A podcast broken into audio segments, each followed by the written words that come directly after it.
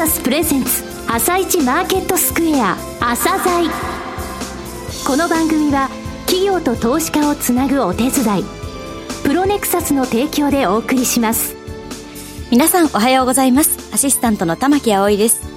それではスプリングキャピタル代表チーフアナリストの井上哲夫さんと番組を進めてまいります。井上さんよろしくお願いいたします。よろしくお願いします。それでは今日も楽しみな企業をゲストにお招きしています。今日ご紹介する企業は証券コード 4386SIG です。はい、SIG さんですね。去年6月に上場したんですけれども、はい、えー、今年6月に東証2部に市場昇格されました、はい、インフラセキュリティサービス、それからですね、えー、もう一つシステム絡みの開発ですね、システム開発、はい、この二つがメイン事業なんですけれども、えー、一気通貫で行えるっていうところ、あと地方に拠点がたくさんあるっていうことがすごくこの会社にとってですね、はい、大きな影響を与えてますので、その部分をお聞きください。えー、はい。それでは、朝鮮今日の一社です。朝鮮今日の一社。本日は証券コード4386東証2部上場の SIG さんにお越しいただきました。お話しいただきますのは代表取締役社長の石川澄夫さんです。本日はよろしくお願いします。よろしくお願いします。昨年6月ジャスダックに上場、今年6月に東証2部に市場昇格されました、えー、情報通信業の会社さんですが、簡単にですね、遠隔についてお話しください。当社は1991年、住友金属工業、はい、現在の日本製鉄になりますけれども、うん、そのグループ会社として設立しました。はい、設立当初は、製鉄メーカー向けのシステム、うん、あるいはですね、様々な企業の向けのシステム開発に関わってまいりました。2000年にはですね、はい、住友金属さんの事業方針の変更を受けまして、はい、グループから独立、うんさらに、対応業務を広げまして、はい、製造業、金融業、公共系など、あらゆる業種、産業へのシステム開発とインフラセキュリティサービスに関する技術の提供を行ってきました。まあ、設立当初はですね、はい、なかなか仕事量とかですね、人材のバランスがうまく取れずに苦労した面もありましたけれども、はい。うんこれからの世の中はですね、はい、IT 技術で良くなるというふうに信じましてですね、はい、で、IT で社会を支える役目を果たしたいという一年でですね、努力を続けてきまして、はい、幸いに前期にですね、上場を果たしたということで、でね、来年は、はい、30期を迎えると。いうふうなことになりました。今ではですね、うん、多くの業種、企業向けに、えー、取引をさせていただいておりまして、はい、まあ業務の幅が広がっておりますし、はい、えー、売上構成はですね、一定の分野、顧客に頼ることなく、バランスよく、というようなことになっております。結果的にポートフォリオができたということですね。業種ポートフォリオですね。ええ、現在の営業拠点、ええ、あの、本社のほかにどちらにございますか？あ、あの、仙台、えー、はい、金沢ですね、うん、えー、福井、甲府、名古屋、大阪、九州、はい、それぞれ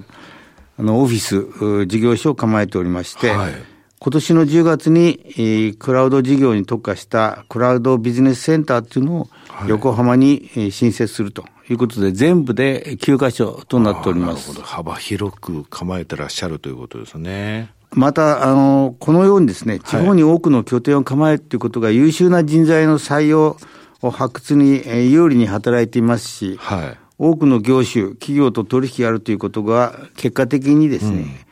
え個々の人材の可能業務の幅を拡大させるとかですね。はい。それによってジョブローテーションが可能となるということで、社員のモチベーションの向上、人材の育成につながっております。ジョブローテーションが効くと。はい。この業種しかシステム作れないということにならないということなんですね。えー、先ほどお話に出てきましたシステム開発、えー、それからインフラセキュリティサービス。これあの二つのセグメントと、えー、考えてよろしいわけですよね。はい、そうです、ね、はい。じゃあ、あの、システム開発の方から簡単に、えー、その内容をお話しください。システムの開発はですね、はい、前期の全社ベースの売上構成比で約80%を占める事業でありまして、はい、対応分野は多岐にわたっております。はい、え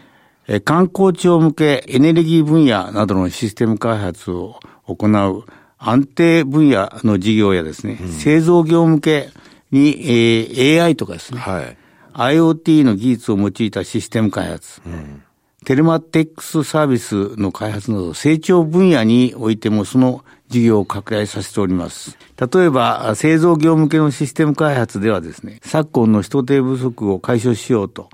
各企業の AI やですね、はい、IoT などの IT 技術を用いたシステム開発への期待は高まっております。うん、当社は産業ロボット向けですね、はい、組み込みシステムの開発など自動化、精進化向けの分野においてですね、はい長年実績を積んでおりまして、うん、ますます需要は増えると考えております。なるほど。組み込みソフトですね。はい。また、フィンテックと呼ばれるですね、金融分野における IT 技術のサービス展開においても、当社はスマートフォン向けアプリケーションの開発を行ったりですね、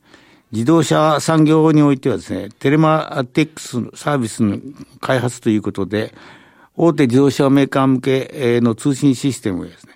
ウェーブサービスシステムの開発を行っております。えー、もう一つのセグメントです。インフラセキュリティサービス、セキュリティっていう、えー、単語がついてますけど、どういう事業ですかね？インフラセキュリティサービスはですね、はい、前期の売上で約20%程度を占める事業であります。はい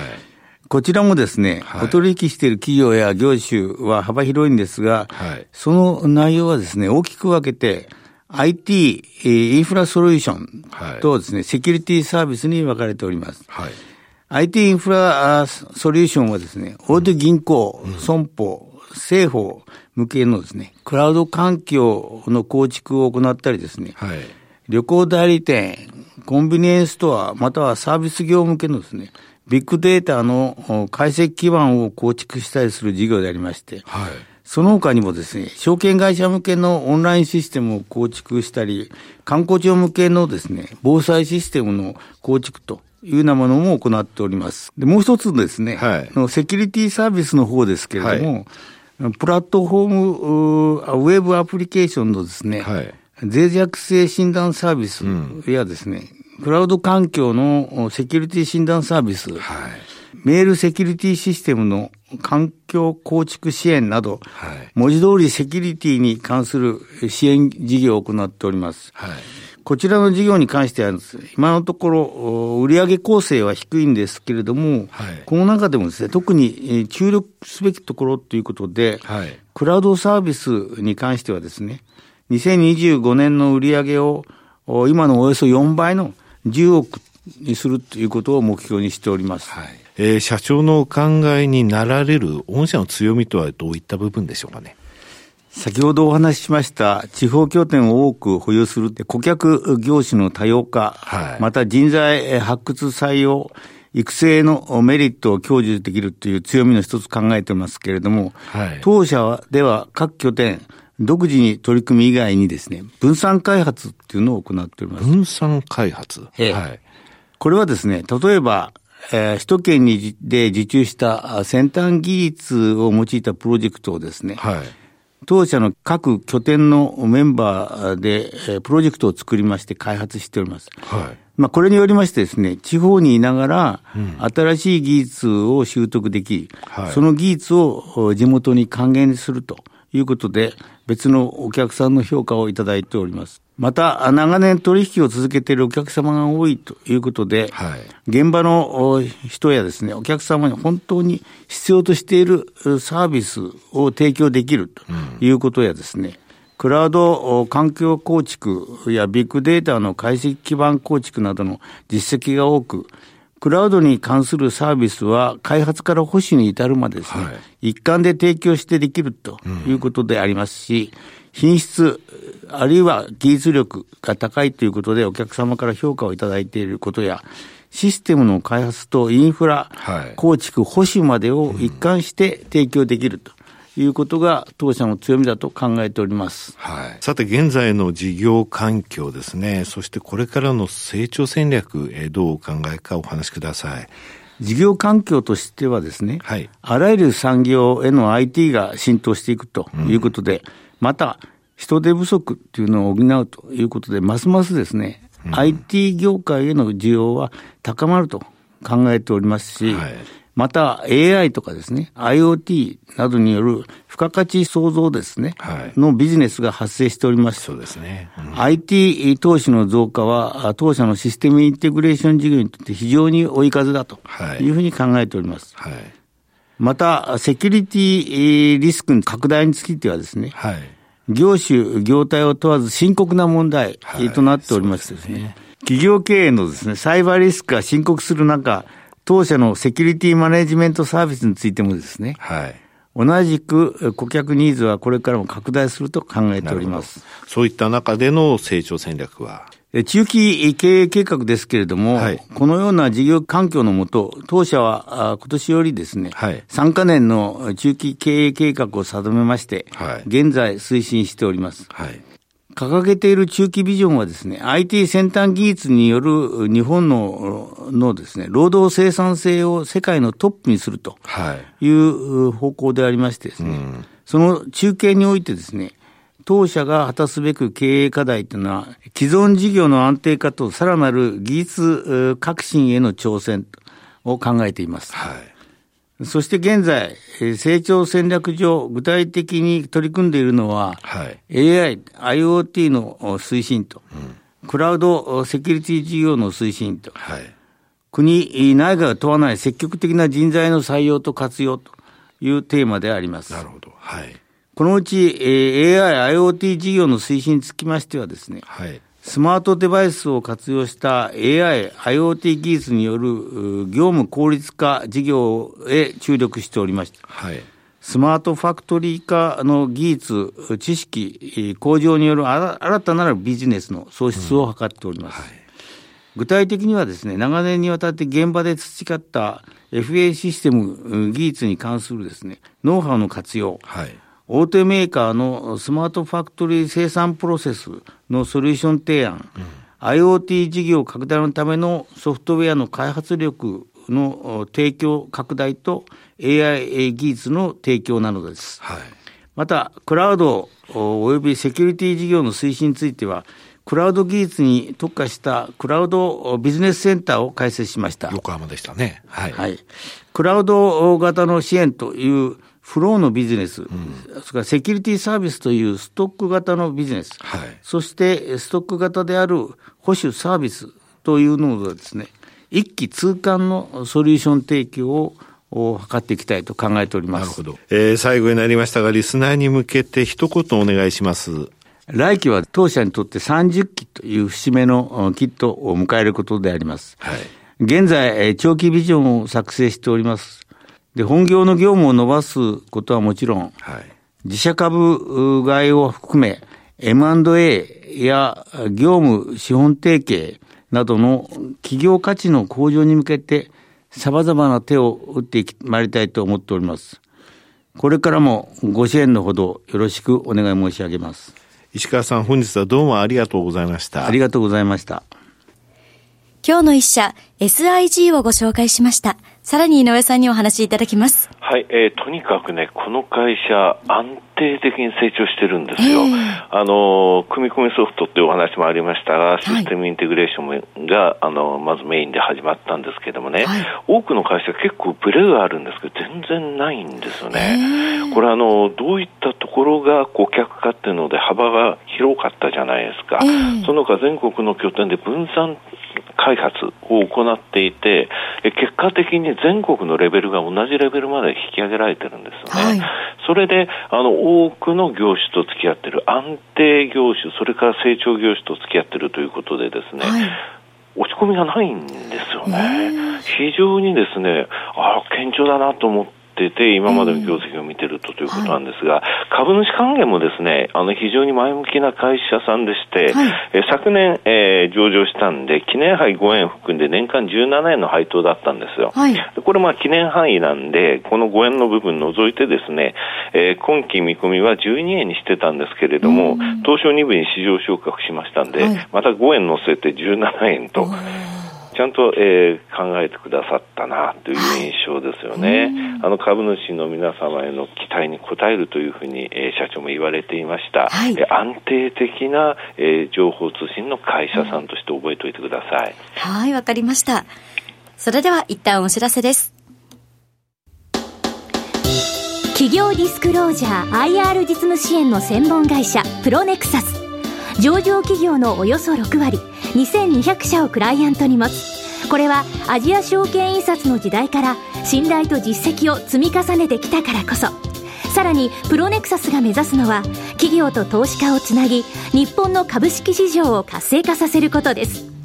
プロネクサス私たちは個人投資家の皆さんを応援します。井上哲夫今日のストラテジー。それでは井上さん、後半の解説もよろしくお願いいたします。はい、えー、アメリカマーケットですね。これで3日続落となったんですけれども、はい、えー、メールマガジンも書きましたが、11月の VIX 恐怖指数の平均は12.52って非常に低かったんですよ。はい、これはもう継続性に疑問があるよと書いたんですが、はい、今朝15.96。12.52の平均だったのが15.96まで上がったんですね、はい、これ久しぶりで10月11日以来って感じなんですよ。この時、うん、15.58でしたので、それでね、今回あのオリジナルテクニカルの分析でいくとね、10月の10日、9日、10日、11ぐらいにアメリカの指数ってそこを打ってるんですよ。はい、でこの時ビックスの、えー、数字っていうものが、えー、やっぱり高い状態のところが続いてたっていうことなのね。10月11日までの20日間の平均は16.75、えー、14日間で取りますと17.7なんですよ。はい、だからビックスの平均っていうものを、えー、ある程度の期間取ってみて、これやっぱり17ぐらいのところまで来ると、えー、マーケットかなり動揺して、まあ、そういったところでその渦中の栗を拾うじゃないけども、えー、1回目の買いを入れるっていう戦略が実はこの2、3年間ずっと有効だったんですよね。やっとそういう局面にまた来てくれるかなという感じなんですが、はい、日経平均については今週の月曜日、おとといに、えー、年初来高値を更新して、こっちの方がよっぽど私にとっては違和感があったんですけども、えー、あの先週申し上げたいわゆる中間配当の再、えー、投資っていうものがですね、はい、行われてたんですね。だから、あの、3兆円先週作ったこともあって驚いたんですけれども、はい、東証一の売買代金、これで2兆円割れが5日続いてます。で、5日続いてて、昨日は1兆9500億円台で、昨日が一番その5日間の中で多かったんだけれども、はい、もう配当の再投資というのもちょっと終わった感じがありますので、ちょっと今新興市場が元気なので、そこのその物色って言いますかね、回転効かせる動きはありますけれども、外国人の買いもこのシーズンからはそろそろ、えー、ちょっと細ってくるかなというので、はい、まあえー、ゆっくり構えて、えー、買いを入れる、えー、時期、まだまだですよという感じですかね。ちょっと昨日も随分と、あの主力株のね、下をちょっと拾う向きもありましたけど、はい、ちょっと早いかなという印象かな。えー、ここから日経平均が1000円上げる、2万4500円のレベルに到達するためにはね、はい、えー、先物が外国人を全部、え買い戻されたほかに、えー、債券売り算もなくなったほかに2兆円外国人買わなきゃいけない。はい、そういう資産を、えー、うちの会社でしてますので、えー、ちょっとそこまでは膨らまなきゃなという印象ですね。あなるほど、わ、はい、かりました。井上さん、本日もありがとうございました。また来週もよろしくお願いいたします。この後は東京市場の寄り付きです。朝鮮この番組は企業と投資家をつなぐお手伝いプロネクサスの提供でお送りしました。